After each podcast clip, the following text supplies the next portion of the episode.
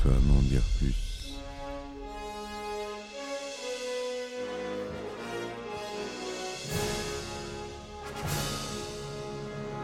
Eh ben attendez, on est en France. Allez, cul sec.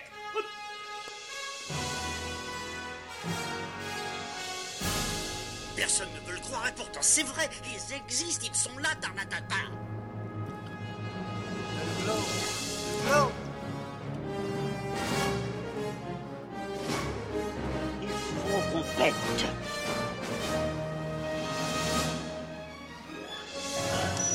Voyons, circuit branché, convecteur temporel temporisé. Bonjour, bienvenue sur Histoire d'en dire plus. Aujourd'hui, on continue avec Titanic, partie 2. C'est parti, mon kiki.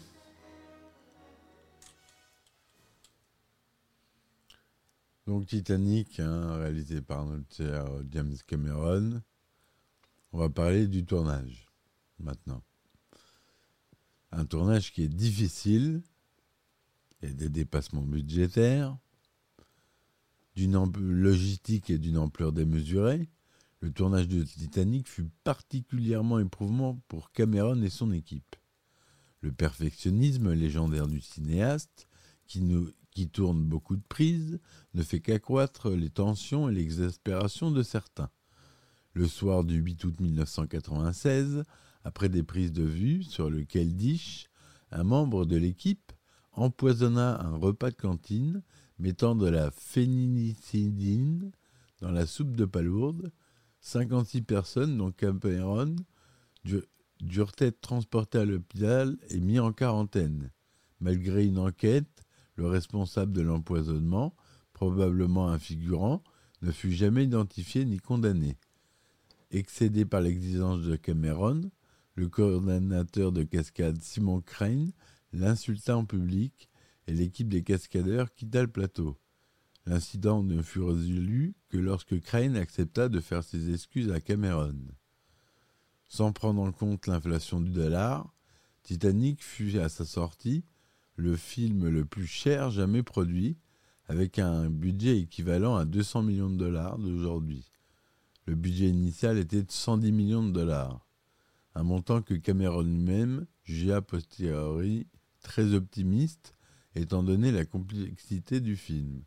Pour minimiser les risques, la Fox partagea les droits de distribution de Titanic avec la Paramount pour 65 millions de dollars, fait exceptionnel à Hollywood. La Fox se chargea ainsi de l'exploitation à l'international, tandis que Paramount distribua le film aux États-Unis. Pour ne rien arranger, la Fox avait d'abord fixé la date de sortie pour juillet 97, un délai impossible à tenir. Les dépassements de budget finirent par inquiéter les responsables, qui se firent plus présents sur le plateau. Cameron, qui avait déjà renoncé à la moitié de son cachet pour obtenir le feu vert du studio, cédia l'autre moitié et assuma sa responsabilité. En réaction des rumeurs sur le tournage et des dépassements de budget, la presse cinéma débuta une campagne de dénigrement du film. Cameron est suspecté à tort d'être peu regardant sur la sécurité de son équipe. Titanic est considéré comme l'exemple même du film à gros budget irresponsable et les journalistes prédisent un bid commercial qui ruinera la Fox. Certains cadres du studio démissionnent en prévision d'un échec et on suggère même de faire du film une mini-série. Lorsque la post-production causa de nouveaux dépassements, Cameron propose au studio de renoncer à ses royalties. Approuver une telle décision serait revenu à ce qu'il ne toucha pas un centime pour trois ans de travail. Mais Bill Mechanic, chef exécutif de la Fox, soutient le réalisateur et refuse l'offre. Cameron put ainsi toucher un pourcentage des recettes et bénéficier du succès monumental du film. Pour accorder à Cameron les délais nécessaires de finition, la Fox repoussa la date de sortie américaine à décembre 1997, période inhabituelle pour les films au budget aussi élevé. On va passer à ma partie préférée, les effets spéciaux. Pour réaliser les effets spéciaux de son film, James Cameron a demandé les services d'une société qu'il a lui-même créée en 1993, Digital Domain, dont on a déjà parlé. Les effets spéciaux ont été supervisés par Robert Legato, une star du, du métier. Leur rôle a notamment consisté à donner vie au navire lors de la traversée, puis du naufrage dans les plans d'ensemble. En effet, il était impossible de filmer le décor à taille réelle en mouvement. Le studio a donc été chargé de placer plusieurs acteurs numériques, dont les personnages principaux, sur la maquette au 1 20 C'est notamment le cas dans le plan où Jack et Fabrizio sont sur la proue du navire tandis que la caméra survole le navire, plan auquel les producteurs du film ont donné, ont donné le surnom de plan à un million de dollars. Pour ceci, Cameron a demandé d'imaginer qu'il réalisait une publicité pour la White Star Line, le navire voguant au large de la Californie. Des acteurs ont été tournés sur fond noir avec des costumes noirs avec des boules, du motion capture, puis des informaticiens ont reconstitué une doublure virtuelle. Et dans ce but, les gâteaux ont même fait reproduire le visage de ses enfants parmi les nombreux visages créés pour le film. Petite anecdote. Durant le naufrage, Digital Domain a eu également recours à de nombreuses doublures visuelles notamment pour les chutes de passagers lorsque la partie arrière du bateau s'élève au-dessus des eaux. Il s'agit à l'origine d'une chute de 13 mètres, mais les effets spéciaux en ont fait une chute de plus de 60 mètres et plus. De même, lorsque les héros s'embrassent avant le plongeon final du navire, ils se trouvent sur un décor d'une quinzaine de mètres au-dessus d'un fond vert. Le reste du navire, les chutes, les remous d'eau et les autres éléments ont été ajoutés par la suite. D'autres éléments, comme la baie ou la vapeur s'échappant de la bouche des passagers, ont été également ajoutés numériquement. Digital Domain est aussi l'auteur de la séquence présentant le naufrage au début du film. Cameron voulait en effet que le naufrage sur sa partie technique soit expliqué dès le début du film, pour pouvoir ensuite se concentrer sur l'action à proprement parler. C'est la séquence euh, vue d'un ordinateur où on, il cherche pas à imiter le photoréalisme. On, voit bien que c'est des images de synthèse, mais c'est fait d'une façon très réaliste. La façon dont la collision est présentée par Cameron était une supposition de sa part qui était confirmée par des expéditions sur l'épave. Une petite citation de James Cameron Tout le monde peut faire de belles images de choses inconnues. Rares sont ceux qui peuvent tendre un miroir au réel. Pour les costumes, les maquillages, etc. Afin de recréer l'ambiance des années 1910, des costumes ont été créés par Deborah Scott, ainsi que de nombreux accessoires, des assiettes au cintre, en passant par de nombreux autres objets. Les nombreux figurants ont tous un costume d'époque, et les personnages principaux ont pour la plupart de nombreuses tenues différentes, comme le voulait la tradition de l'époque dans les hautes sphères de la société. Les plus gros efforts de maquillage et d'habillement ont cependant été déployés dans les scènes du naufrage et surtout après celui-ci.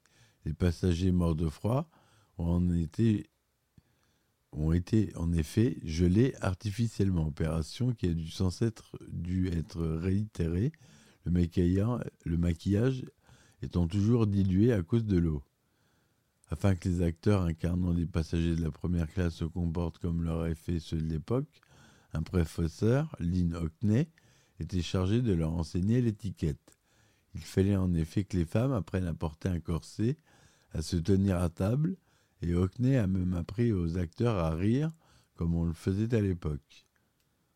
En plus d'être le réalisateur du film, James Cameron a également tourné certaines scènes, parfois de façon particulière.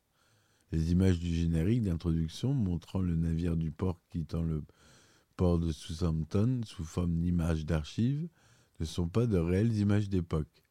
Elles sont en revanche été tournées par Cameron lui-même avec une caméra d'époque à manivelle filmant à 16 images par seconde. Il a également filmé une scène plus périlleuse, celle de la, mort du capitaine Smith sur la passerelle de navigation. La scène a été tournée avec un cascadeur dans une cabine en acier immergé et la pièce a réellement été envahie par des trompes d'eau.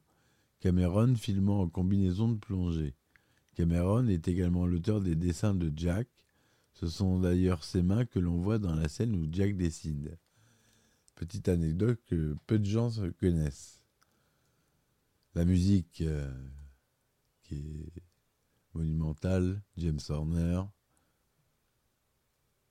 C'est la BO qui est la plus vendue de tous les temps avec la prestation de Madame Céline Dion. La, chanson qui a été un succès était en réalité une bande-son d'essai, My Heart Will Go On. C'est pourtant un succès mondial qui est resté 16 semaines à la première place des ventes aux États-Unis et s'est vendu à 11 millions d'exemplaires. Le 6 septembre 1998, 25 millions de disques s'étaient déjà écoulés dans le monde. Ce succès a conduit à la réalisation d'un nouvel album, Back to Titanic, avec des chansons inédites et des reprises, comme celle de Comme Joséphine I'm Flying Machine par Moya Brennan, et certains jouets, airs joués par l'ensemble Salitinesti qui incarne l'orchestre dans le film. James Cameron ne voulait pas de chansons pour son film, c'est donc secrètement que James Horner a demandé à Céline Dion de participer à des enregistrements dont le, le résultat final a finalement convaincu le réalisateur pour le générique de fin. Cette chanson, My Heart Will Go On, est récompensée par un Oscar et un succès mondial. En France, le single est certifié disque de diamant. Titanic est présenté pour la première fois au Festival international du film de Tokyo le 1er novembre 1997. Il sort ensuite le 19 décembre aux États-Unis et au Canada, puis les 7, 8, 9 janvier 1998 dans la plupart des pays d'Europe. L'un des derniers pays à le recevoir est le Pakistan, puisqu'il sort le 14 août 1998. Miliva Dean, dernière survivante du Titanic, est décédée le 31 mai 2009 à l'âge de 97 ans. Lors du naufrage du paquebot, elle était âgée de deux mois elle a été invitée à l'avant-première du film, mais a décliné la, proposition, déclarant qu'avoir vu Atlantique, l'attitude 41, avait déjà été trop douloureux. Le film sort en VHS le 1er septembre 1988. 18. Il est ensuite sorti en DVD en 99, le 31 juillet, avec pour un seul bonus une bande-annonce. C'est le premier DVD à se vendre à plus d'un million d'exemplaires. C'était les débuts des DVD. Une nouvelle édition collector à deux ou quatre DVD est sortie le 7 novembre 2005. Le film est proposé en deux parties sur deux DVD, proposant trois commentaires audio et des documentaires pouvant être visionnés au cours du film. Les deux DVD supplémentaires contiennent des scènes coupées des documentaires. L'édition à deux DVD est appelée édition spéciale et celle à 4 disques édition de luxe. John Lando, le producteur de Titanic, a sous-entendu qu'une sortie au format Blu-ray était possible au printemps 2012 en concomitance avec la sortie au cinéma, cette fois-ci en version 3D dans cette même période. Ce qui est le cas. Titanic a recueilli une recette de 1,8 million 800 millions 45 000 34 000 dollars dans le monde entier, devenant le premier film à atteindre la barre symbolique du milliard de dollars et établit des records de nombre d'entrées. 128 millions aux États-Unis un an après sa sortie, 21,8 on l'a dit dans le premier épisode en France, 17 au Royaume-Uni. Après avoir supplanté la Grande Vadouille, considérée comme indétrônable en 1966, Titanic reste à ce jour le film ayant remporté le meilleur score au box-office français, devant Bienvenue chez et intouchable. Il a également été en tête au box-office, comme je l'ai dit, mais rattrapé par Avatar du même réalisateur. Après sa sortie, Titanic a su satisfaire la critique à de différents degrés. Ainsi, dans Ciné Live, Le journaliste Laurent Veil parle d'un grand film et dit que Cameron s'initie son long métrage le plus ambitieux, véritable plaisir des yeux et du cœur. Le magazine Première dit de Cameron qu'il est d'un virtuose et que si les producteurs ne sont pas sûrs de récupérer leur investissement, on en a nous, enfin vous, pour votre argent. Télérama, plus mitigé, lui donne une note moyenne, considérant cependant que si Cameron simplifie parfois, il ne s'est pas borné à exhiber ses effets spéciaux, il a fait du cinéma.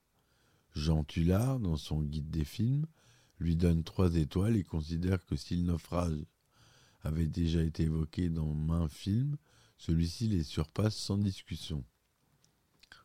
Sur Metacritic, le film relève une moyenne de 75% sur 35 critiques. New York Times conclut pour sa part sa critique en faisant le parallèle entre le film et le paquebot, sujet de leur réputation de grandeur, mais que ce Titanic est trop bon pour couler. Le critique américain Robert Ebert se montre très enthousiaste, considérant que tous les éléments du film sont équilibrés et que les effets spéciaux, loin d'attirer l'attention du spectateur, se contentent de faire leur travail. Il le classe comme le neuvième meilleur film de 1997. Certains critiques se sont montrés plus mitigés quant au scénario et au dialogue. Ainsi, Richard Corliss du Times trouve que le film manque d'éléments émotionnels intéressants. Le Los Angeles Times se montre particulièrement cinglant, déclarant que ce qui nous a fait vraiment pleurer est le fait que Cameron pense que l'écriture de tel film soit dans ses capacités. Non seulement ce n'est pas le cas, mais ça ne s'approche même pas. Ah, ils sont pas gentils, Los Angeles Times. Le réalisateur Robert Altman a déclaré que c'était le pire film qu'il ait pu voir dans sa vie. En 2003, les spectateurs de BBC One lui ont accordé le titre de pire film de tous les temps. C'est bizarre comme quoi. Hein. Il y a eu 19 euh, rediffusions du film. jusqu'en 2023, aux dernières nouvelles. On en a 19. Voilà, je pense que j'ai tout dit. Ça a donné un regain d'intérêt pour le Titanic. Les gens se sont intéressés un peu plus à cette histoire et c'est pas mal. Ce film, euh, moi, c'est. J'avais 16 ans, je crois, je sais plus, en 97, attendez. Non, j'avais 15 ans. C'était un. C'était en plein émoi. J'étais adolescent, c'était le film qui m'avait marqué. Comme euh, des nombreux Français de mon âge. Et de nombreux gens du monde entier d'ailleurs. De tous âges. Voilà les amis, bon bah écoutez, j'espère que cette euh, fin de chronique vous aura plu. N'hésitez pas à vous abonner, à liker, à laisser des commentaires. Vous pouvez m'aider aussi en me supportant sur Tipeee, euh, Ulule, euh, Patreon aussi, avec des épisodes inédits pour Patreon où je raconte des anecdotes de tournage. Donc n'hésitez pas, c'est pas cher et ça m'aide à supporter la chaîne vraiment. Bientôt, j'ai été obligé de passer des pubs et je sais que vous n'en avez pas envie. Donc il y aura des abonnements pour euh, sans pub, mais malheureusement je vais être obligé de passer au système avec pub. Voilà. Pour l'instant, il n'y a toujours pas de pub, on se sent contente. Et ça ira bien comme ça. Je vous remercie, je vous souhaite une bonne soirée et à bientôt. Ciao ciao. Histoire d'en dire plus.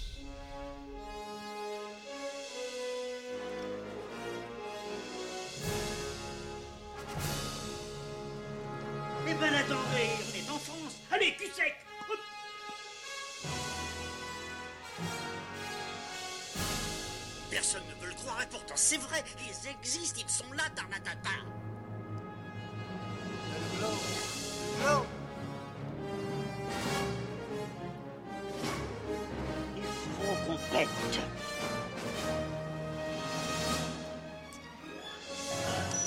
Voyons, le circuit branché, convecteur temporel temporisé,